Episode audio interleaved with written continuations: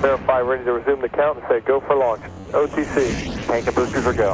TTC, TTC is go for launch, sir. And thank you.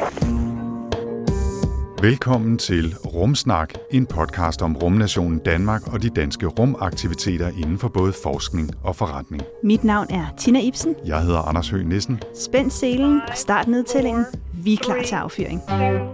one, zero, and liftoff. All right, uh, lift off and the clock has started. Velkommen til Rumsnak, hvor vi dengang tager med studentersatellitten Disco 1 afsted ombord på en SpaceX-raket, og ellers fokuserer på nogle af de mange nyheder, der har samlet sig siden sidst. Ja, der er jo virkelig sket meget, øh, så vi forsøger at bruge lidt af episoden her på at skabe overblik i både stort og småt fra rumfartens verden de sidste to-tre ugers tid. Så vi skal høre om både Jupiter-missioner, sorte huller, kvindelige rumpionerer og meget, meget mere, foruden altså den danske CubeSat fra Disco, Danish Student CubeSat Program. Det lyder som lidt af en mundfuld, Tina. Skal vi ikke bare komme i gang med den her episode? Lad os gøre det. Jeg hedder Tina Ibsen. Og jeg hedder Anders Høgh Nissen. Velkommen til. Three, two, one, zero, and liftoff. Og som lovet, så lægger vi ud med en håndfuld nyheder fra Rumland. Anders, du har for det meste mest med. Vil du ikke starte? Jo, jeg skal nok lægge ud, og jeg lægger ud med et øh, forsøg på Andreas Mogensens kommende mission på den internationale rumstation. Han skal nemlig have en lille computer med derop. En computer, som rigtig mange skolebørn herhjemme også har prøvet at bruge de senere år, nemlig den her lille mikrobit. Og det er jo en øh, mildest talt skrabet lille maskine. Ikke? Det ligner mest et printkort med lidt ind- og udgang mere end en rigtig computer. Ikke? Den har bare ikke fået den der fine boks omkring, så man kan sige, ellers er det vel en rigtig computer. Ja, det er, en, det er indmaden i en rigtig computer i hvert fald. Ikke? Og den kan også programmeres og udforskes øh, på forskellige måder. Der er små lamper, der kan sættes til at blinke i forskellige mønstre og sådan noget. Og, og det betyder, at den kan bruges til at lære børn i alle aldre kan man sige, til øh, at forstå, hvordan softwareprogrammering fungerer, og hvordan en computer virker sådan helt grundlæggende. Og den her mikrobit, den er jo især herhjemme blevet kendt gennem det her Ultrabit-projekt, som blandt andet har involveret en del forløb på, på DR, øh, men i øvrigt er et samarbejde mellem DR og Astra og Center for Undervisningsmidler. Og nu er ECO Danmark, altså European Space Education Resource Office her i Danmark, de er også blevet involveret i det her projekt, som skal sende en særlig udgave af den her lille mikrobit computer med Andreas op til rumstationen. Den har dog skulle modificeres en lille smule, for at man kan tage den med op til ISS. Det betyder blandt andet, at øh, computeren her skal indbygges i en lille boks, som måske kommer den til at ligne en rigtig computer lidt mere. Øhm, og det er en boks, som både skal beskytte den under opsendelsen og mens den er i kredsløb. Så er der også forbudt deroppe på ISS at bruge Bluetooth-antennen, så den bliver slået fra. Og så øh, interessant nok skriver de øh, på DR, at de her små dioder, som er integreret i den her lille mikrobit-computer, de lyser normalt rødt, men de bliver udskiftet med grønne dioder, så astronauterne ikke i panik deroppe lige pludselig tænker, åh oh, nej, røde lys, der blinker, det må være noget, der er ved at gå galt, fordi det er altså sådan, det er deroppe. Og det synes jeg egentlig er, er meget sjovt. Udover at øh, computeren øh, skal med op, så vil der også frem til oktober være mulighed for, at i princippet alle skoleelever og lærere i Danmark kan komme med forslag til øh, små øh, programmeringsforsøg, som Andreas kan lave med den her mikrobit-computer oppe på øh, ISS under sin mission. Ikke fordi han skal lave dem alle sammen, men der bliver udvalgt fem, øh, som så øh, han får med derop og skal udføre deroppe. Det synes jeg er rigtig sjovt. Jeg bliver simpelthen, jeg bliver simpelthen helt glad inde i over det her. Altså, der er små computer, det er nørdet fantastisk Check, i sig selv. Ikke? Der er astronauter, der er rumfart, der er skoleelever, der er kreativitet, øh, videnskab og undervisning i en stor smuk blanding. Jeg glæder mig virkelig til at se, hvad de får ud af det her. Jamen, det, det er ret interessant med, med mikrobit, øh, fordi hvis vi kigger tilbage i tiden, så havde vi under Tim Peaks mission, den øh, britiske astronaut, han fik jo den her Astro Pi med, som var sådan en Raspberry Pi, mm. øh, og det har faktisk udviklet sig til et ret stort sådan øh, europæisk projekt nu, hvor andre også har kunne være med, fordi de jo så har den her Astro Pi op i rummet, ja. så man har kunne arbejde med at programmere det. Det er jo selvfølgelig lidt mere kompliceret, end den her mikrobit er, men det er ret fedt at kunne se nu, at vi kan rykke niveauet for at lære at programmere, lave målinger osv. osv. i rummet ned til, at, øh, at der er endda yngre børn, der kan være ja. med. Og den her øh, Space Microbit øh, kommer også til at blive derop. Altså han tager den ikke med til maten, den forbliver deroppe, og så kan det være, at der er nogle andre, der får, får mulighed for at lege med den, eller lave nye forsøg med den fremover også. Ikke? Det kunne være super fedt. Ja. Jeg tager lige en hurtig mere, inden du får lov, ikke? i erkendelsen af, at jeg nok har lidt flere nyheder med, end, end du har. Go for og jeg bliver lige i uh, IT-nørderiet et par minutter mere, fordi NASA har nemlig her i starten af april lavet en fjernopdatering af softwaren på Curiosity-roveren, der jo stadig triller omkring øh, rundt oppe på Mars. Ikke? Og den her opdatering, den indeholder omkring 180 små og større ændringer, og betyder blandt andet, at roveren kan køre hurtigere, samtidig med, at slidet på hjulene bliver mindre. Og så vil den også i højere grad kunne orientere sig, mens den kører, og løbende navigere rundt om øh, klipper og andre forhindringer, i stedet for at gøre det, som den har gjort hidtil, nemlig er køre et lille stykke vej, stoppe, kigge, planlægge, køre det næste stykke vej, stoppe, kigge, planlægge osv. Nu kan det ske sådan lidt mere dynamisk i en lidt hurtigere øh, øh loop. Og så er det også lykkes at skrive noget, noget kode, som gør, at roveren tilpasser hastigheden til underlaget på en måde, som altså gerne skulle gøre, at de her aluminiumshjul bliver slidt mindre, når den især kører over skarpe klipper, fordi den simpelthen tilpasser hastigheden sådan, at den kører lidt langsommere og lidt mere nænsomt, når den kører over nogle skarpe klipper, end når den bare kører rundt i, i støv og grus. Ikke? Ja, men det er jo interessant, for det er jo faktisk et af de store problemer, der har været med, med Curiosity med hjulene. Altså, de simpelthen har, været, har virket lidt for svage i forhold til, hvad den har været udsat for. Ja, der har knækket nogle eger og mm. sådan noget øh, undervejs, ikke? og det, er jo, det giver den lidt, forhåbentlig lidt ekstra levetid. Ikke? Så har de rettet øh, noget øh, kode, øh, sådan at det kommer til at køre mere effektivt og forhåbentlig med færre chancer for boks og fejl, hvilket også kan give noget ekstra levetid. Og jeg synes jo bare grundlæggende, at det er ret cool, at det kan lade sig gøre at opdatere en maskine på en anden planet. Og så er det jo også lidt vildt, men på en anden måde, at den her opdatering har været undervejs siden, hold nu fast, 2016 gik man i gang med at planlægge opdateringen, der nu altså er sket her i april 2023. Så vil det sige, at man havde lavet opdateringen i 16, og nu først får sendt den op, eller gik man i gang med at man gik i gang med at planlægge okay. den, og så har man selvfølgelig løbende udviklet på den alligevel, men altså det er et næsten syv år langt software-opdateringsprojekt. Prøv at forestille dig, at din telefon eller din computer kun fik ny, øh, nye funktioner eller ny software hver syvende år. Mm. Altså, jeg vil, jeg vil, tror, jeg vil nå at blive frustreret mange gange i den periode. Ikke? Men her skal du så også tænke på, at Curiosity blev sendt op i, hvad var det, 11-12, ikke? Ja. Øhm, så det er jo en computer fra 11-12, og det er jo sådan, at en computer, der er ældre end det, fordi det skal være noget, man ved, der virker. Ja, ja, præcis. Så du har en eller anden computer fra hvad, 6, 7, 8 stykker eller sådan noget, noget? Stil, ja, ja. så det tror jeg allerede alene i det, at du vil blive ja. lidt træt her, Anders. Jeg vil næsten hellere lege med en mikrobit, end, end det er. Kender du godt lide de nye dimser, så det, øh, det har du nok ikke tålmodighed til. Det, det har jeg helt afgjort ikke, det ved jeg om mig selv. Tina, lad os uh, tale om noget andet end uh, rumcomputer. Hvad har du med til os? Det er vel også en rumcomputer i en eller anden forstand, Alting, jeg har med, alting, sige, alting er rumcomputer. Er rumcomputer ja. øhm, jeg har taget en opsendelse med i dag. Mm. Øhm, vi ser jo hele tiden raketopsendelser for tiden. Altså det er jo, hver uge er der, er der op til flere. Men nogle opsendelser er altså bare bedre end andre. Okay. Man, man må godt differentiere, og der er bare nogle opsendelser, der er bedre end andre. Du elsker alle opsendelser, men nogen holder du mere af Nogle holder jeg lidt mere af. Okay. Og den 14. april, øh, der, der var der en god opsendelse, fordi okay. der blev ESA-missionen JUICE nemlig øh, sendt afsted. Og JUICE står for Jupiter Icy Moons Explorer, øh, og den blev opsendt fra den europæiske rumhavn i øh, Fransk Guyana.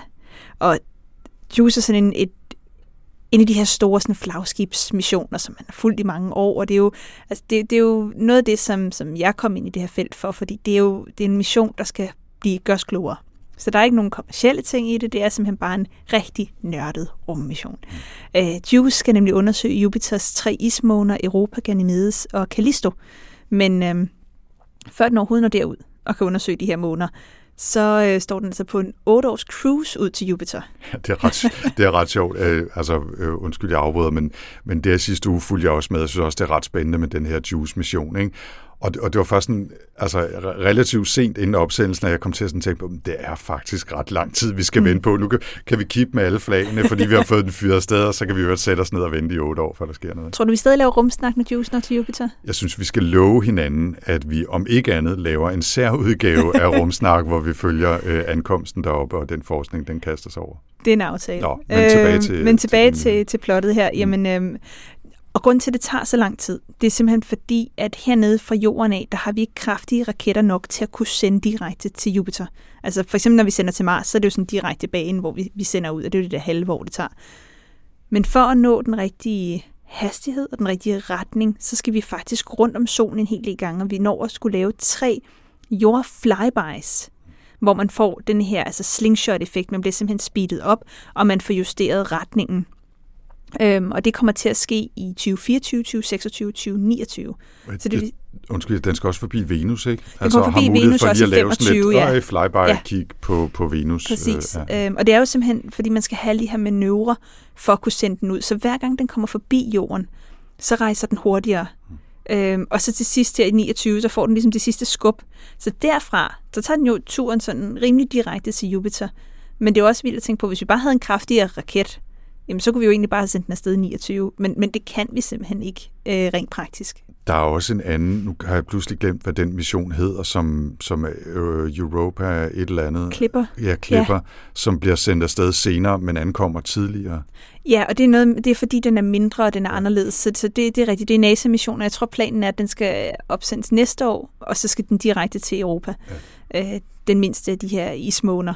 Øhm, så så det, det er sådan lidt sjovt i forhold til, altså, hvordan Jamen, det- de her ting fungerer. Ja, men jeg, jeg elsker den der tanke om, at man er nødt til at, at få sådan noget gravity assist og Ja. ja. slingshot manøvre og så alt det. Det er fantastisk at tænke over. Ikke? Det er noget kompliceret. Hvad, hvad, hvad skal den lave, når den kommer op om mange, mange, mange år øh, og, og skal kigge på de her ismåner? Jamen, øh, efter planen så, eller, og det vil den nu, hvis alle de her Gravity Assist går godt, så ankommer den i juli 2031. Så det er her, hvor vi skal lave Jeg en lige rumsnak. kalenderen. Ja, skal, skal vi sige en tirsdag eftermiddag? Ja, eller? lad os gøre det. Okay. Men her er planen så, at den først skal kredse om Jupiter 35 gange. Og det er jo ikke sådan et tæt kredsløb. Det er jo sådan nogle altså, meget lange kredsløb, hvor den kommer langt væk og tæt på. Øhm, og det skal den ind til december 2034, hvor den så går i kredsløb om Jupiters største måne, Ganymedes. Øhm, og den skal den så undersøge en års, et års tid. Så lige nu er missionen sat til at slutte i, tror du, det er september 2035. De har det med at blive forlænget, de her missioner, så må ikke også det sker her, Men hvis det den er, stadig det er virker. allerede altså næsten fire år, som ligesom er den planlagte mission. Og Ja. ja. så er der forhåbentlig flere observationer i, øh, i JUICE. Præcis. Efter det også. Ja. Præcis. Altså, det kunne man jo håbe. Altså, så formålet med missionen, som jeg synes er ret fedt, det er, at, øh, at man skal prøve at se på, hvordan forholdene på Jupiters ismåner er. Indtil nu, så har man alle de missioner, der har været ude, for eksempel Juno, som er deroppe lige nu, som også er en, en stor NASA-mission, hvor vi har dansk deltagelse med. Det har været Jupiter, man har kigget på der. Og så har man lige sådan taget et par billeder af månerne, når man lige er kommet forbi. Men her, der skal man simpelthen kigge direkte på, på månerne. Og noget af det, der er super spændende ved det, det er, at i dag der mener vi jo, at øh, Europa, nok også Ganymedes, øh, har et flydende hav af vand under det her øverste tykke lag af is. Og noget, man også har set, det er, at det tyder i hvert fald på, at der er de rigtige øh, molekylære forbindelser, organiske molekyler, næringsstoffer osv., som man skal bruge, hvis man skal have liv. Så det vil sige, at der er meget, der tyder på, at de rette forhold for liv er på de her måner. Om det så også er tilfældet, jamen altså Europa Clipper, det er meningen, den skal lande på Europa blive klogere på den. Øh, med Hughes her, der skal den altså så kigge på, øh, på Ganymedes og blive, øh, blive klogere på den. Så, så det, det er ret spændende, ja. fordi at, jamen, det her, der vil vi simpelthen blive klogere på nogle af de her ismåner, som man taler om lige nu. Altså, der er sådan lidt to hold. Der er måneholdet, og så er der Marsholdet. Og de kan ikke helt blive enige om, hvor der er bedst mulighed for at finde liv i, øh, i solsystemet. Jeg tror, det kommer lidt an på, hvor ens penge ligger henne. Hvad, hvad har du et, øh, et bud? Jeg synes faktisk, de begge to har ret. Mm. Øh, så, så jeg, så jeg er sådan lidt på begge hold. Jeg ved ikke, ja. om man kan det. Men, øh, men jeg vil sige, at jeg tror, at der er bedre mulighed for tidligere i hvert fald at finde rester efter liv på Mars, hvis vi har haft det. Fordi der har vi jo en mission i gang allerede nu. Ja. Øh, det kan vise sig lidt sværere ud ved Jupiter. Ja, altså ikke mindst fordi det islag, der ligger oven på de flydende have, jo er tykt. Altså, det er, det er kilometer, noget, bare, kilometer tykt. Det er jo ikke noget, man bare lige lander og slår, slår hul i isen og sender en sonde ned, eller en, en, en lille rover for at finde ud af det. Det er øh, en udfordring. Det er, det er en noget, udfordring, og noget af det, som man ofte ikke har med, når man, når man taler om særligt Europa, øh, der ligger tæt på, det er, at den ligger et sted, hvor der er voldsomt meget stråling for Jupiter. Fordi Jupiter har et meget voldsomt magnetfelt, og det genererer altså en, en meget, meget voldsom stråling. Men, men skulle så, alt det her is og vand ikke beskytte ret godt mod det? Det skulle man mene i hvert fald. Ja. Men, men igen, hvordan har det så, altså, hvordan er det, og hvordan er forholdene? Altså, der er mange ting, der gør os og siger, ja, der er flydende vand, men om de rigtige forhold så også til stede, det ved vi faktisk ikke. Så, så der er nogle ting stadig, som vi jo forhåbentlig finder ud af ja, ved den her mission. Ja, helt sikkert. Så. Og nu må du rette mig, hvis jeg tager fejl med en af de ting, man jo også faktisk er i tvivl om endnu, det er, om det her flydende hav har kontakt til en klippebund, altså om der er en klippekerne, som har kontakt til det flydende hav. For det kan jo betyde utrolig meget for, hvilke øh, molekyler og, og øh, forbindelser, som er til stede i det her flydende vand.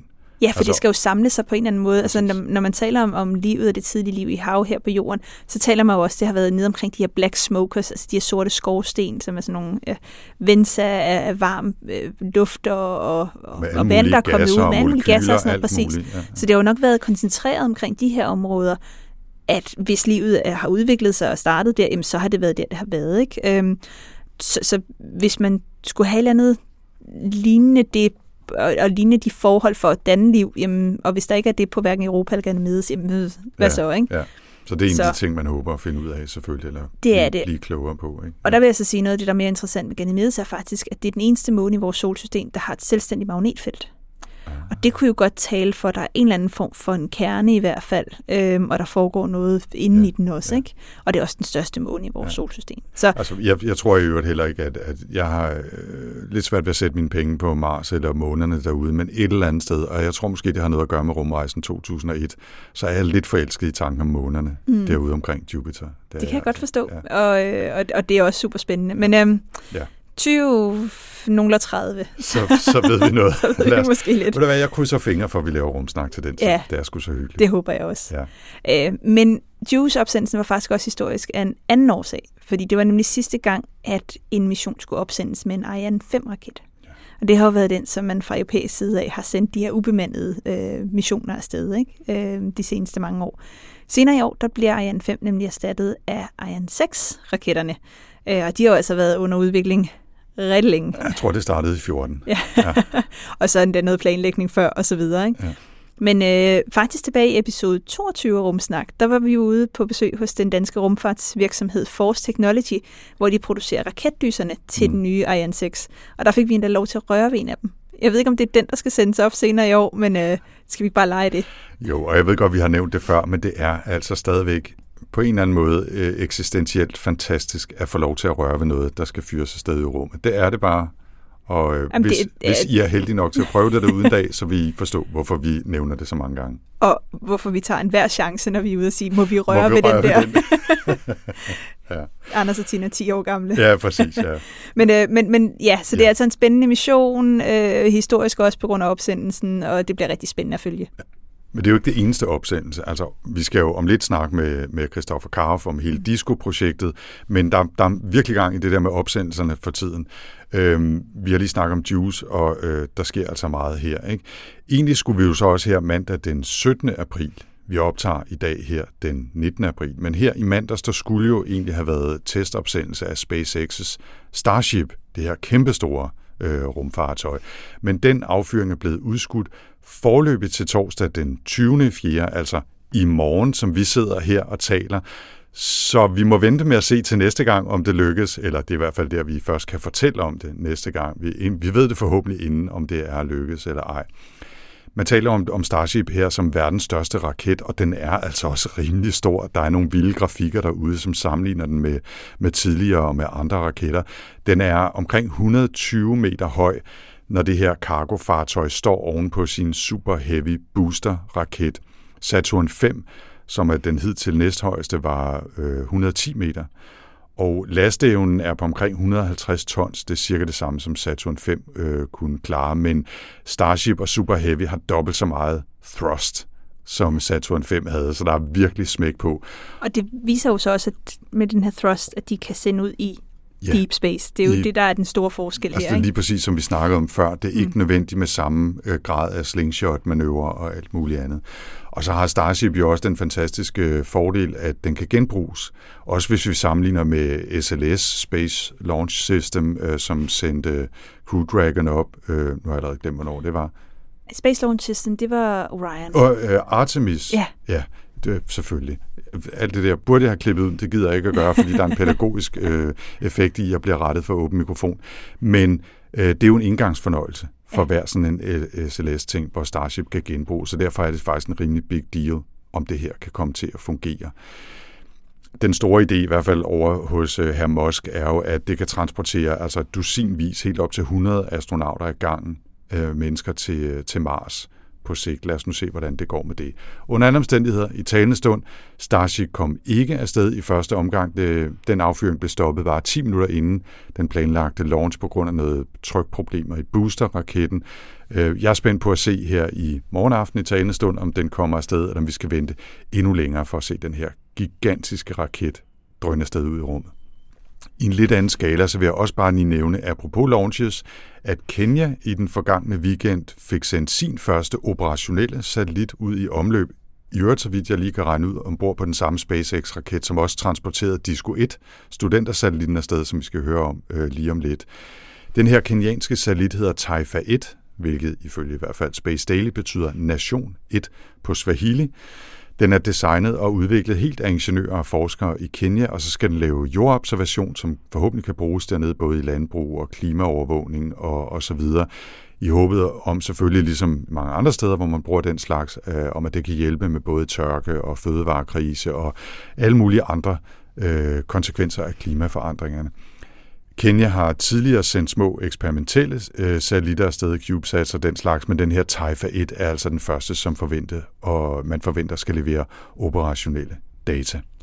Det er ret spændende, hvor mange lande, som man bare overhovedet ikke ville tænke, det her er en rumfartsnation, alligevel formår at få sendt ting op. Ikke? Og det er jo sådan en blanding af selvfølgelig, det er nemmere nu at lave satellitter end nogensinde før, men også man har fået de her kommersielle aktører, som gør, at man kan bare sådan sige, hey, kan jeg købe en billet? Ombord på, øh, på den her raket, fordi hvis Danmark, altså studenter eller Kenya eller nogle andre steder, selv skulle lave deres altså launch-systemer, var det jo fuldstændig umuligt. Helt sikkert. Og selv det er man jo så også begyndt at arbejde på rundt omkring, ikke? så der kan blive øh, lavet opsendelser flere steder fra, ja. ikke? men det er ligesom næste skridt. Øh, ja, så det er, men det er super spændende. Men, men det, er, det er et meget broget ja. øh, landskab, man ser, og man ser jo de her store samarbejder. Og faktisk, de store samarbejder, det er noget af det, der får mig til min, øh, min næste... Det var meget fint sæk. Ja, jeg, jeg, skulle, jeg skulle lige se, at jeg klapper, får lige en lille golfklap her. Ja. Øhm, fordi jeg er helt sikker på, at øh, Rumsnak lytter derude. Nye som faste, altså har du været med et år, har du været med en måned, har du været med fra starten af, så kan du godt huske april 2019. Fordi der kom der nemlig det her første billede ud af et sort hul, og billedet sådan i citationstegn, fra holdet bag The Event Horizon Telescope, som jo var en stor samling af forskere fra hele verden. Øh, billedet her det var blevet til i en kombination mellem observationer fra en lang række forskellige teleskoper rundt omkring på jorden, men også med hjælp fra et program, der sammensatte de her observationer på den rigtige måde ved hjælp af kunstig intelligens. Og på den måde fik man så skabt det her billede af det sorte hul i centrum af galaksen M88. M87 hedder det. Uh-huh. Ja, åh, det var ikke så godt. Det er meget, men der er stor forskel på M88 og M87. Ja. Men dengang, og der er stadig mange, der fremlægger det, som om det var et rigtigt billede. Altså, som man har kigget op, klik, og så taget det her billede. Men det, man havde, det er, at man har, man har set de her ting, hvor man så faktisk kun har fået områder af det her sorte hul, så man har set, hvordan observationer har været forskellige steder, så man har ikke haft det her fulde overblik. De her mange forskellige observationer har man så taget, kørt igennem et program, hvor at øh, man har brugt kunstig intelligens, altså sådan AI, til at på, på baggrund af, hvordan man mener, det her sorte hul skulle se ud, og så lave en repræsentation af det.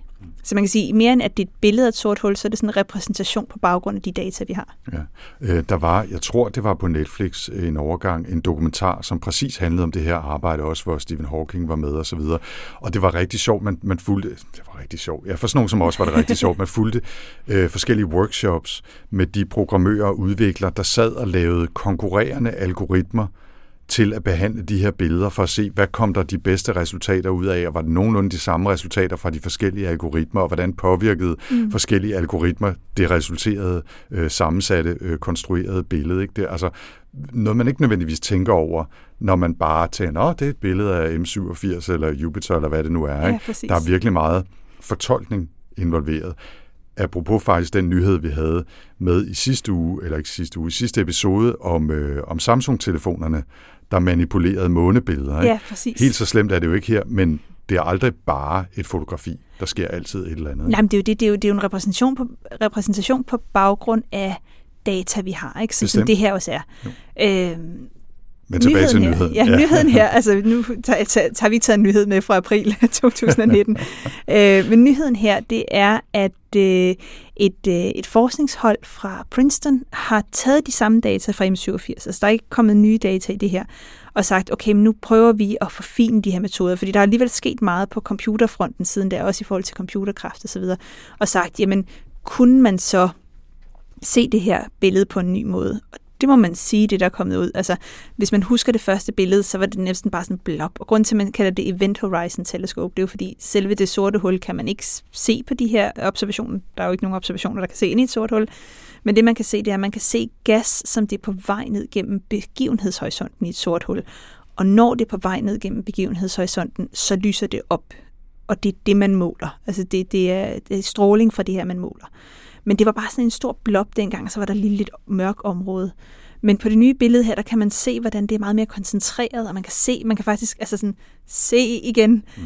det sorte hul meget mere, end man kunne før. Øh, så man får en fornemmelse af, hvor selve det sorte hul ligger, og hvor begivenhedshorisonten ligger, i stedet for det er sådan lidt en, en, en fluffy, uh, blurry ja, det kladding. Meget, meget skarpere og renere ja. i linjerne. Altså, øh, hvis man nogle, nogle gange har oplevet det der med at se streaming, og der ligesom ikke rigtig er kommet hul igennem, hvor det hele bare er sådan lidt pixeleret, ligner noget gammel VHS, og lige pludselig blup, så ja. får man det i fuld 4K, ikke? Jo. Og så hold, hold da op, ja, det er så faktisk lidt den samme fornemmelse. Det er lidt den ja. samme fornemmelse, man har, hvis man sammenligner de to øh, versioner af billedet her. Ikke? Ja, ja, og det er jo ret fedt, en eller anden, at igen, at bare ved software kan man forbedre øh, nogle data, man ja. har derude. Ikke? Øhm, og, og det bliver jo rigtig, rigtig spændende at følge nu, fordi noget af det, man arbejder på nu, det er jo for det første selvfølgelig at se andre sorte huller. Man har jo siden set Mælkevejens sorte hul. Men noget som Event Horizon Telescope og folkene bag det arbejder på nu, det er for det første, at de fået flere teleskoper med. Øhm, det giver en højere opløsning og bedre data.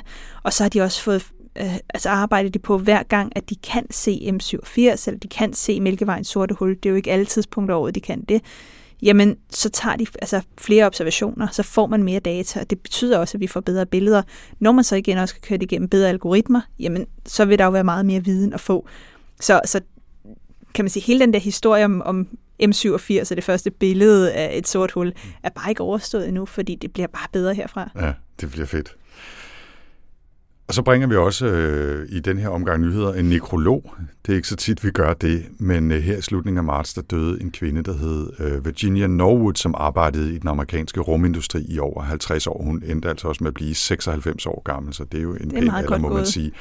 Og nu er det selvfølgelig en lille smule øh, sådan random at fortælle om nyligt afdøde amerikanske videnskabsfolk, men jeg bliver bare nødt til at sige, at øh, de her historier om kvinder eller minoriteter, som på trods af diskrimination og undertrykkelse bare bliver ved med at give den gas i øh, videnskabens verden i mange år, jeg bliver bare øh, lidt glad, når de så får den anerkendelse, de fortjener. Og det fik Virginia Norwood faktisk heldigvis øh, fordi hun er sådan en succeshistorie. Øh, først så var hun nær blevet tvunget til at blive bibliotekar, men fik lov til, øh, på trods af alting, at læse på, øh, på MIT.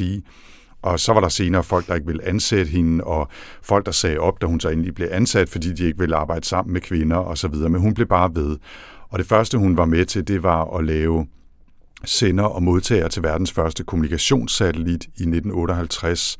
Men hendes største sådan claim to fame, er det arbejde, hun lavede på det, som blev til USA's Landsat-program, som gennem årene har samlet kolossale mængder af billeder og data om klodens overflade. Billeder, som er brugt til landbrug, geologi, planlægning, kortlægning, overvågning og uh, tusind andre ting. Den første af de her Landsat-satellitter blev launchet i 1972, dengang der hed den Earth Resources Technology Satellite, men den blev omdøbt et par år efter til Landsat 1. Og aktuelt så er man op på Landsat 9, som suser afsted cirka 400 km ude i omløb, som blev omsendt, øh, opsendt i september 2021. Så det her program, det fungerer altså bare stadigvæk øh, nu med omkring 50 år øh, på, på bagen. Ikke? Så det er faktisk det længst eksisterende fortløbende program med satellitbilleder af, af jorden. Og det var Virginia Norwood, der på mange måder var årsagen til, at det her blev en stor succes hun blev sådan lidt modstræbende givet lov til at få lavet en øh, scanner, som hun kunne sende med ud med, med den her satellit, som kunne optage forskellige spektrummer af, af stråling, og som, øh, som kunne give nogle nye observationer. Og hun fik lov til at lave noget udstyr, som maksimalt måtte veje 100 pund, når jeg siger, hun fik lov til, så var det Hughes Aircraft Company, som hun arbejdede hos på det tidspunkt. De fik 100 pund, altså lige under 50 kilo, på den her satellit, hvor stort set resten af de øh, cirka 2.000 kilos øh, last skulle bruges til et stort, meget mere traditionelt kamerasystem, som så endte med at have relativt lidt værdi, sammenlignet med Virginias scanner, som lavede langt de fleste øh, øh, brugbare billeder af, af klodens overflade. Ja, når jeg tænker nu og bare ved, hvad de øh, bruger i jordobservationssatellitter, så lyder det lidt som om, at øh, det der med øh, et stort spektrum og lys i mange farver og sådan noget, det, det lugter lidt af, hvad man godt kan, kan lide i dag. Ja, præcis. Øh, det, det var en kæmpe succes fra starten, ikke? og hun øh, kom til at arbejde videre på Landsat 2, 3, 4 og 5 øh, satellitterne, og det udstyr, der var i dem, inden hun så øh, gav stafetten videre. Ikke? Så, så hun bliver kaldt The Mother of Landsat.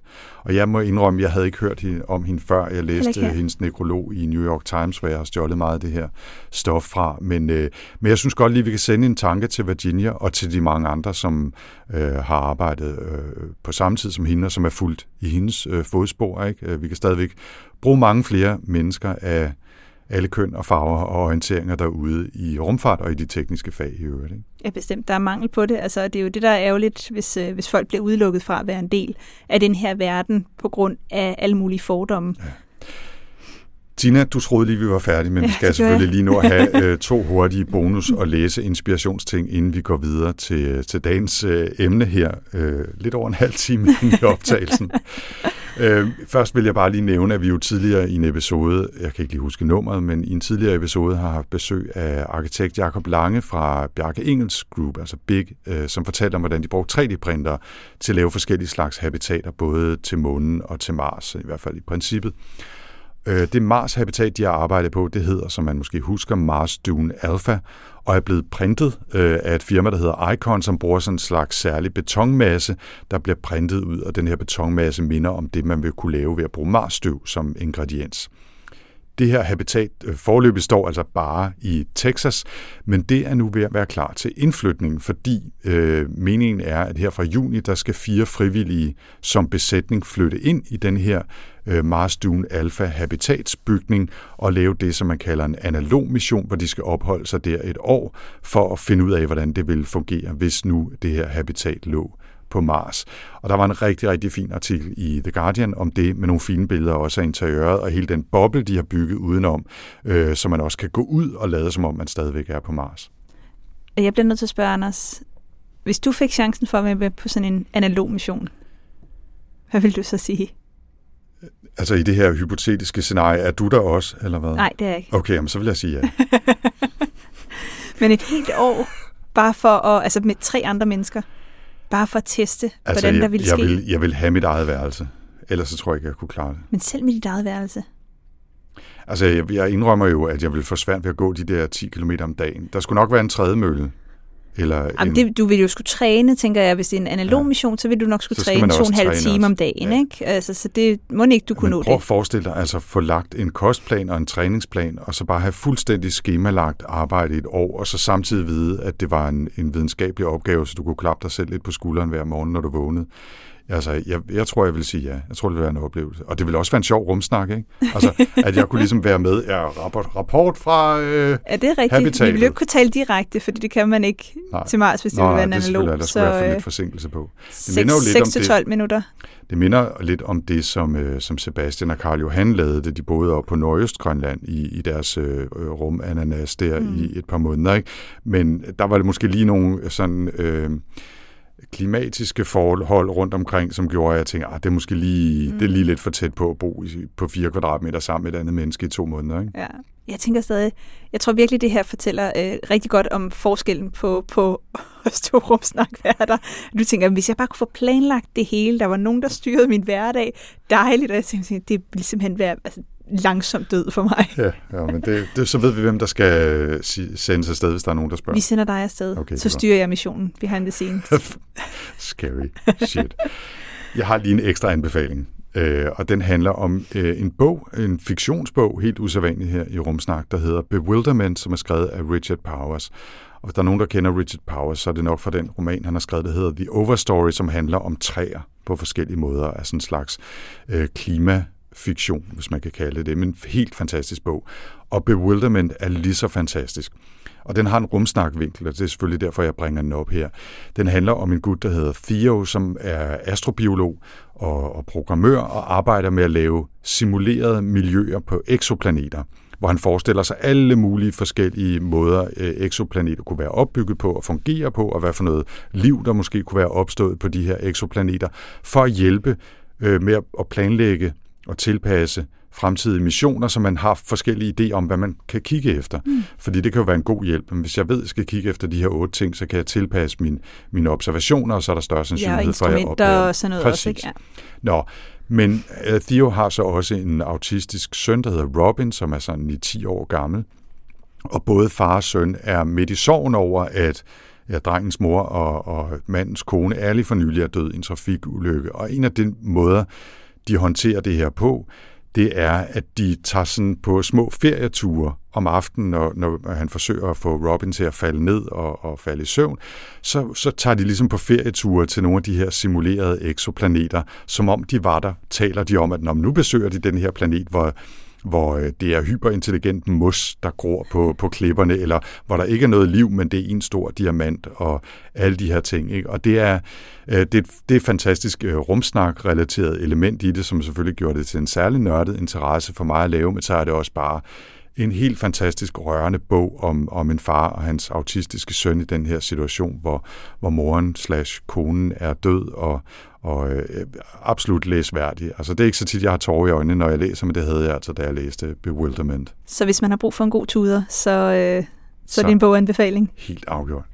Og her til allersidst, så synes jeg også lige, aller, at... Aller, øh, aller, aller, aller, aller, aller, aller, aller sidst. Så øh, vi vil også lige gøre en lille smule reklame for sæsonens sidste rumsnak live. Det bliver nemlig Empire Bio den 9. maj, og det er med temaet Enden på det hele. Dam, dam, dam. Dam, dam, dam. Øh, og her får vi besøg af Carsten Rabeck, Line Drobe og Johan Fynbo, og de kommer til at tale om den moderne masseuddøen, truslen fra asteroider, og så endelig universets ende.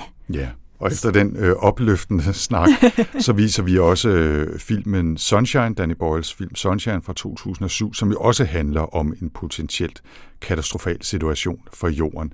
Øh, vi kommer nok også til at snakke om, øh, hvor realistisk videnskabeligt den øh, vision så er, men det er en spændende film, uanset hvad. Hvis man ikke har set den, så bør man absolut se den. Øh, og hvis man har set den før, så skal man tage chancen for at se den i biografen. Og det er altså den 9. maj kl. 19-22, sådan cirka, i Empire Bio i København. Og billetterne kan findes via vores hjemmeside, via vores show notes og selvfølgelig også via vores sociale medier. Jeg håber, vi ses til endnu en hyggelig aften med Rumsnak Live. Og med det er nyhederne færdige for denne gang. Hold nu op. Det var en lang omgang, men spændende nyheder. Bestemt. Ja. Okay, it's a nice ride up to now. Nu synes jeg også, det er tid til, øh, til dagens emne her. Vi skal jo nemlig tale om launchen af den her studentersatellit Disco 1 fra Danish Student CubeSat Program. Et samarbejde mellem Aarhus Universitet, Aalborg Universitet, SDU og ITU, og så er det fået støtte fra Industriens Fond det var ikke bare lige, at der blev trykket på knappen, og den her øh, SpaceX-raket blev sendt afsted. Det var faktisk først i fjerde forsøg, at det lykkedes. Og et af forsøgene var det med 28 sekunder inden, at øh, den skulle sendes op, at det blev scrubbet. Øh, men de skulle ikke komme altså afsted her lørdag den 15. april. Ja, og for at høre mere om øh, den affyring, og selvfølgelig om selve studentersatelliten, der har vi haft en forbindelse igennem til Christoffer Karof på Aarhus Universitet. Han har været med i øh, flere episoder af Rumsnak tidligere, blandt andet og for at fortælle om sin forskning i solen, men den her gang, der er det i sin rolle som diskomand, at, at han optræder. Så lad os stille om til øh, Christoffer Karof. 3, 2, 1, 0, and liftoff. I Disco, der er vi fire danske universiteter, øh, Aalborg Universitet, Aarhus Universitet, Syddansk Universitet og IT-universitetet i København, der er gået sammen om at lave et fælles studenter CubeSat-program. Øh, og det gjorde vi ud fra, fra den devise, at, at nogle af universiteterne, specielt Aalborg, men også her i Aarhus, vi havde prøvet at sende, sende studentersatellit op før, og synes, det havde været rigtig sjovt, men synes også, at det havde været rigtig hårdt, fordi man var ligesom nødt til at opfinde den dybe tallerken igen. Øh, Så derfor tænkte vi, hvis vi nu går sammen om at gøre det, så har vi lidt flere kræfter, øh, og så kan vi øh, sende nogle flere satellitter op, og på den måde sørge for, at den viden og, og ekspertise, der bliver opbygget i det her, den ligesom går videre fra, fra satellit til satellit. Øh, Så, så det er forsøget med det her. Og derfor er, er Disco 1, som bliver sendt op i lørdags, også forhåbentlig bare den første af flere satellitter, øh, og den næste, Disco 2, er allerede planlagt til opsendelse næste sommer. Nu var det så i første omgang øh, Disco 1, der blev sendt afsted her i lørdags med en SpaceX-raket. Hvad er Disco 1 for en satellit? Så Disco 1 er en studentersatellit, og det vil sige, at, at den fornemmeste opgave er her, at de studerende har prøvet at med til at, at designe og bygge og teste og opsende nu sådan en øh, satellit, og om det skal være med til at styre den øh, også. Øh, og på den måde øh, prøve kræfter, hvad vil det sige at, at sende en satellit ud i rummet, øh, og opbygge nogle færdigheder, nogle kompetencer, som vi er overbevist på, at den danske og den internationale rumsektor kan nyde godt af bagefter. Når det så er sagt, så har de studerende jo så skulle vælge, jamen, hvad skal vi putte ind i, i de her 10 gange 10 gange 10 cm, som, som, som den rummer. Øh, og, og der er valget faldet på, på den her mikrocomputer, som øh, Google har været med til at, at udvikle, øh, og så lavet et firma, der hedder Coil, så det hedder et Coil mikroboard, som er sådan en mikrocomputer, ligesom nogen kender fra de her Raspberry Pis, men, men som har en, en, en lidt anden opbygning, der gør, at det er specielt egnet til at lave øh, machine learning på. Så hvis de studerende lykkes med at, at kunne øh, tænde for det her coilboard og kunne få det til at, at, at køre, øh, så vil det altså være lidt af en, en, en revolution inden for de her CubeSat, hvor man lige pludselig vil have meget mere regnekraft på dem.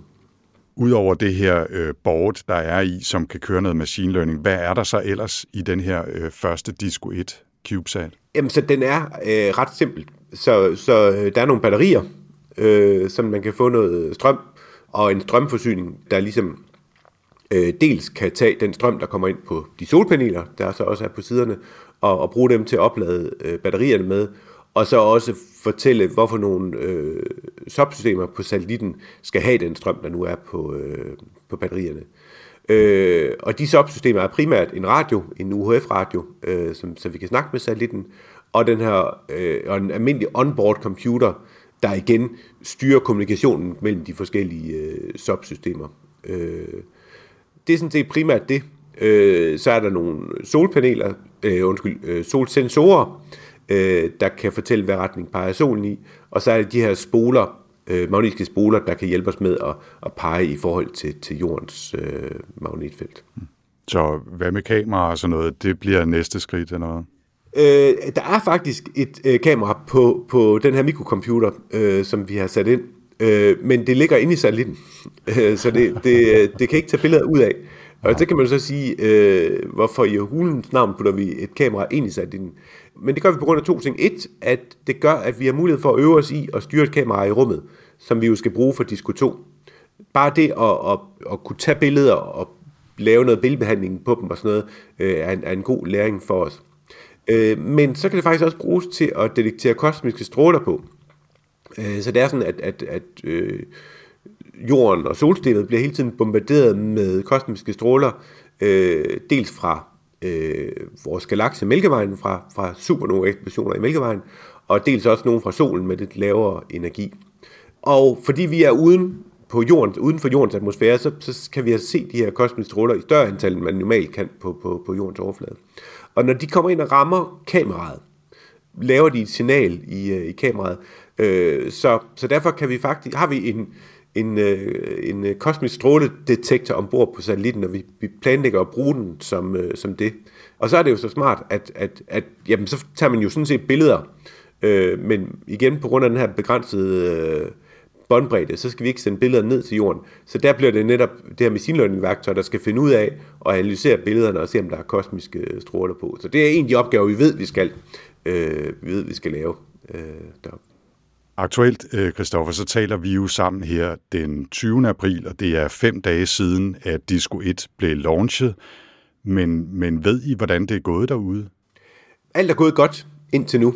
Disco 1-satellitten var ombord på sådan et større rumfartøj, der hedder Virgoite, øh, som øh, er blevet sendt op af et, et amerikansk firma, der hedder Momentus. det vil sige, at, at vi har betalt Momentus for at, at blive sendt op, og Momentus har så, så bagefter betale SpaceX for, at de kunne få den her Virgo-Ride op at flyve.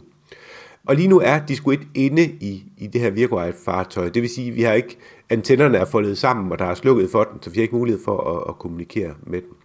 Men vi har også fået at vide, at vi skal ikke regne med, at Disco 1 bliver sendt ud fra Momentus på, på lørdag. Øh, vi skal regne med, at der går øh, tre uger fra opsættelsen af, og det vil sige, at vi skal vente to og en halv uge nu. Og, og helt konkret, så, så afventer jeg stadig en plan fra Momentus om, hvornår vi bliver sendt ud det må være svært at vente. Altså det, nu, nu, jeg ved jo, at det kan du lige få lov til at fortælle også, øh, Christoffer, at I skulle jo også vente nogle gange, før I rent faktisk fik sendt de skulle et afsted. Nu skal I så ovenikøbet vente på, og måske endda vente længere, end I havde håbet på, før I kan få kontakt til den. Det, det må være noget med at sidde helt ude på kanten og sædet en måneds tid, stort set. Altså, øh, jeg tjekker min mail, før jeg stod op om morgenen vil jeg sige. Øh, det, er jo, det er jo amerikanere, man snakker med her, så de, de har det med at arbejde, mens vi andre sover. Øh, ja. så, så jo, øh, det er nogle, nogle spændende dage og, og uger, det her. Men når det er sagt, så er, er alt lige nu altså som forventet. Så der er, ikke, der er ikke noget som helst, der er faretroende lige nu. Man kan sige, at vi skulle vente på, at opsættelsen blev udsat, var, var selvfølgelig ikke planen. Øh, men, men, men det er jo på ingen måde øh, unormalt, øh, at, at de her opsendelser bliver udsat. Og den sidste gang blev den udsat på grund af vejr, det kan man jo ikke, altså det vi ikke have over desværre. Øh, så, så, øh, så det tager man også med. Men, der var en af opsendelserne, Christoffer, tror jeg, hvor, hvor I, I var helt nede på 28 sekunder inden. Kan det være rigtigt? Altså, I var helt ja. oppe tæt på, og så blev den alligevel scrubbet. Ja, og det, det, det var, det, den oplevelse vil jeg se glemme. Vi sidder der og virkelig er parat til, at nu skal den blive skudt ud, og lige pludselig så siger launch director, hold, hold, hold, og, og man, man hører det, men man forstår det ikke. Jamen, det, er jo, det er jo lige før uh, proppen allerede er ude af flasken på det tidspunkt, ikke? Det var tæt på, ja. Det, ja. Men Christoffer, tilbage til, uh, til Disco og til Disco 1. Altså, når der så øh, om et par uger eller så er kontakt forhåbentlig til, øh, til Disco 1 deroppe, hvad er det så for et arbejde I og dine studerende og dine øh, partnere i, i, øh, i Disco kan gå i gang med at lave? Ja, altså jeg vil faktisk sige, fordi lige det der med at få kontakt er jo det mest kritiske øh, moment i hele den her mission, og, og er noget, som det, det, det vi sidder og arbejder på lige nu, det er at planlægge det så, så minutiøst som vi kan, hvordan det skal, det skal foregå. Øh, Øh, der, der er mange ting, der kunne galt i det. Altså, nu har satellitten været inden det her Virgoite-fartøj siden vinterferien, hvor, hvor de studerende integrerede det der i. Øh, og det har været ude for den her opsendelse, hvor det blev udsat for 50G. Og nu svæver det så rundt ude i, i rummet slukket. Og det har batterierne altså ikke super godt af, så derfor, altså, der skal helst heller ikke gå for lang tid, før vi kommer ud fra, fra Virkwide. Og når det så kommer ud, så skal det finde ud af, så er der forhåbentlig stadigvæk strøm på batterierne, så den kan starte computeren op, og den kan få noget sol ind på solpanelerne, og øh, den, den har sådan to øh, antenner, hvor, hvor der sidder sådan en lille korsrød, der skal, der skal brændes over. Øh, vil man sætte strøm på den, og så slår antennerne ud, det skal også helst foregå. Øh, og så skal den altså være klar på at lytte til, at, at de studerende sidder hernede øh, med vores jordstationer og, og, og kalder op til den og spørger den, om, om den har det godt. Øh, det er det, er det som, som, som vi ser frem til som det mest kritiske moment, som det næste punkt, der, der, der skal gå godt. Når det så er, er, er gjort, og forhåbentlig gået godt, og vi har kontakt til den, så skal de studerende så se, om, om de også kan øh, tænde for, for, for den her mikrocomputer, for det her Google Coral Board, og, øh, og bruge det. Øh, hvis det også går godt, og det, det vil komme til at foregå hen over sommeren, at de studerende lidt kan arbejde på det. Øh, så er det som at, at de skulle ikke skal åbnes op for at kunne, kunne bruges af sådan den, øh, den brede offentlighed, han har sagt. Øh, at for eksempel radioamatører øh, skal kunne være med til at, at tage data ned til den. Øh, og sådan set også foreslå programmer, der kan køre på, på, på det her curlboard. Og det samme for øh, gymnasieelever og, og andre studerende og sådan noget, at øh, vi vil tilbyde, at, at, at at de kan få lov til at, at være med til at styre den her øh, satellit. Øh, og forhåbentlig vil vi have disco i, i flere år, og der på den måde have, have, have mulighed for at lave rigtig mange af, af den der slags øh, eksperimenter.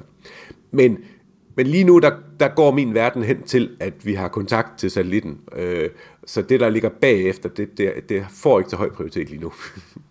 det, det er i orden, og ikke desto mindre, øh, Christoffer, så vil, jeg, så vil jeg tvinge dig til at tale lidt i den her hypotetiske øh, situation af, at det forhåbentlig går godt med at få kontakt til den og få startet det her coilboard og så videre. Hvad er det, man kan lave for nogle eksperimenter på det, når og hvis vi krydser fingre, I, I får kontakt til det her board, og I selv kan begynde at lave eksperimenter, og måske også lukke op for, at andre kan. Hvad er det for nogle ting, man kan bruge det til? Øhm, på Disco 1 er der ikke, altså der har vi ikke planlagt, at det skal udføre sådan nogle missionskritiske ting. Så, så, så det bliver øh, fri leg, havde jeg sagt, øh, som, som der skal laves. Og, og, og sådan er det. Altså, men vi har her en, en teknologi, vi skal teste i rummet. Øh, og, og det er også derfor, når det er gjort, så, så har vi så satellitten til at prøve alle mulige andre ting med. Men fremadrettet, for, for uh, Disco 2, hvor det jo så er meningen, at vi, vi vil sende samme øh, mikroprocessor ud, givet at den virker på, på Disco 1, Øh, der skal den bruges til at analysere de billeder, som, som Disco 2 vil, vil tage. Øh, specielt af Grønland vil vi gerne tage nogle, nogle masse billeder. Og den store begrænsning ved, ved de her CubeSats, det er, at, at fordi de ikke er særlig store, så har man begrænset mængder strøm til rådighed. Og når man har en begrænset mængde strøm til rådighed, betyder det, at, at det er begrænset, hvor meget power man kan putte på radioen, og dermed begrænset for meget data, man kan downloade øh, ned til, til jorden. Øh, og det var, altså vi havde, vi havde tidligere sendt den her Delfini 1 øh, CubeSat op for Aarhus Universitet, der også havde et kamera, der tog billeder af jorden. Øh, men, men og det gik rigtig godt, og igen, altså, tingene gik, det er måske lidt bedre end forventet. Og så blev flaskehalsen virkelig at få alle de her gode billeder øh, ned til øh, på jorden. Så, så altså, blandt andet, da den, jo, den jo på et tidspunkt brændte op i atmosfæren, der lå der billeder af, af Danmark på den satellit, som vi bare ikke havde fået ned på jorden, fordi vi ikke havde båndbredde til det. Og det var selvfølgelig ærgerligt, men øh, det, det, sådan, sådan var vilkårene der. Øh, så det vil vi prøve at lave om på her. Og en af tingene er blandt andet, at, at, at en lang del af de billeder, vi tager, indeholder skyer. Øh, altså når vi går udenfor, så er det jo ofte, der er overskyet. Øh, og og øh, skyer er flotte, men de er ikke så interessante, at vi vil egentlig bruge tid og båndbredde på at downloade dem. Og det er det, som, som, som, som den her mikrocomputer skal kunne ved hjælp af kunstig intelligens se på et billede og finde ud af, er der skyer på det, for eksempel. Øh, og det vil sige, hvis der, er, hvis der er skyer på det, så skal det bare smides ud, så skal vi ikke bruge energi på at skulle øh, downloade det. Øh, og andre ting kunne også være at, at, at prøve at at lokalisere, hvor peger vi hen øh, på, øh, på, på jorden. Så det er sådan, at, at øh, vi har forskellige instrumenter ombord, der kan hjælpe os med at fortælle retningen af øh, satellitten, blandt andet med nogle solsensorer, der kan sige, hvor står solen henne, og nogle magnetfeltsensorer, der kan sige, hvor står jordens magnetfelt henne. Men der er en vis usikkerhed på det, og, og det betyder, at nogle gange vil vi faktisk ikke ramme det, som vi egentlig troede, vi skulle tage billeder af. Og igen, jamen, så er der ingen grund til, at det billede skal downloades, så derfor kunne det være rigtig smart, hvis man kunne lave noget, noget kunstig intelligens, der, der lige kunne tjekke op på, har man peget det rigtige sted hen. Øh, så det er, det er den primære opgave, vi har tænkt, at, at det her callboard skal have i fremtiden. Så der er masser af muligheder, men det bliver på Disco 2, at de store øh, øh, eksperimenter for alvor kan tage, tage, tage fart eller hvad, hvad skal man sige, det, det bliver der, hvor, hvor, øh, hvor brugen af machine learning får en praktisk anvendelse. Fordi øh, sådan set sagtens lave store eksperimenter på Disco 1, men, men, men øh, øh, hvad skal man sige, det bliver fri leg. Men det er også, altså, det, det kommer der tit rigtig mange gode ting ud af. Og det fortalte altså her lektor Christoffer Kav fra Aarhus Universitet. Og i næste episode, der fortsætter vi faktisk i satellitsporet. Vi skal nemlig til Aalborg for at besøge Sternula og Space Inventor, to af de partnere, der tidligere på året var med til at launche Danmarks første kommercielle satellit. Og hvis vi er rigtig heldige, så kan vi også i næste episode fortælle, at Kauf og de andre i Disco-projektet endelig har fået kontakt til Disco 1. Ja, det ved vi ikke i talende stund, men øh, vi krydser fingre og håber. 5, 4, 3, 2, 1 zero and liftoff. Og med det er Rumsnak landet for denne gang. Hvis du vil vide mere om de nyheder, vi har talt om i den her episode, så husk at tjekke show notes til podcasten, hvor vi linker til meget mere information. Og så vender Rumsnak selvfølgelig tilbage snart igen, og næste gang der skal det som sagt handle om små satellitter i Aalborg. Hvis man i mellemtiden gerne vil vide mere om Rumsnak, så kan man finde os på Facebook, Instagram og LinkedIn. Og man kan også læse meget mere om os på vores egen hjemmeside rumsnak.dk, hvor man også kan finde vores lille Rumsnak merchandise butik. Hvis man har spørgsmål eller kommentarer, så kan man sende en mail til info eller skrive til os på vores sociale medier. Husk også, at hvis du synes, det har været spændende at lytte med til Rumsnak, så er du meget velkommen til at dele med familie, venner og andre rumnørder derude. Rumsnak er støttet af Novo Nordisk Fonden og bliver produceret af Potlab. Jeg hedder Anders Høgh Nissen. Og jeg hedder Tina Ibsen. Tak for denne gang. Thank you.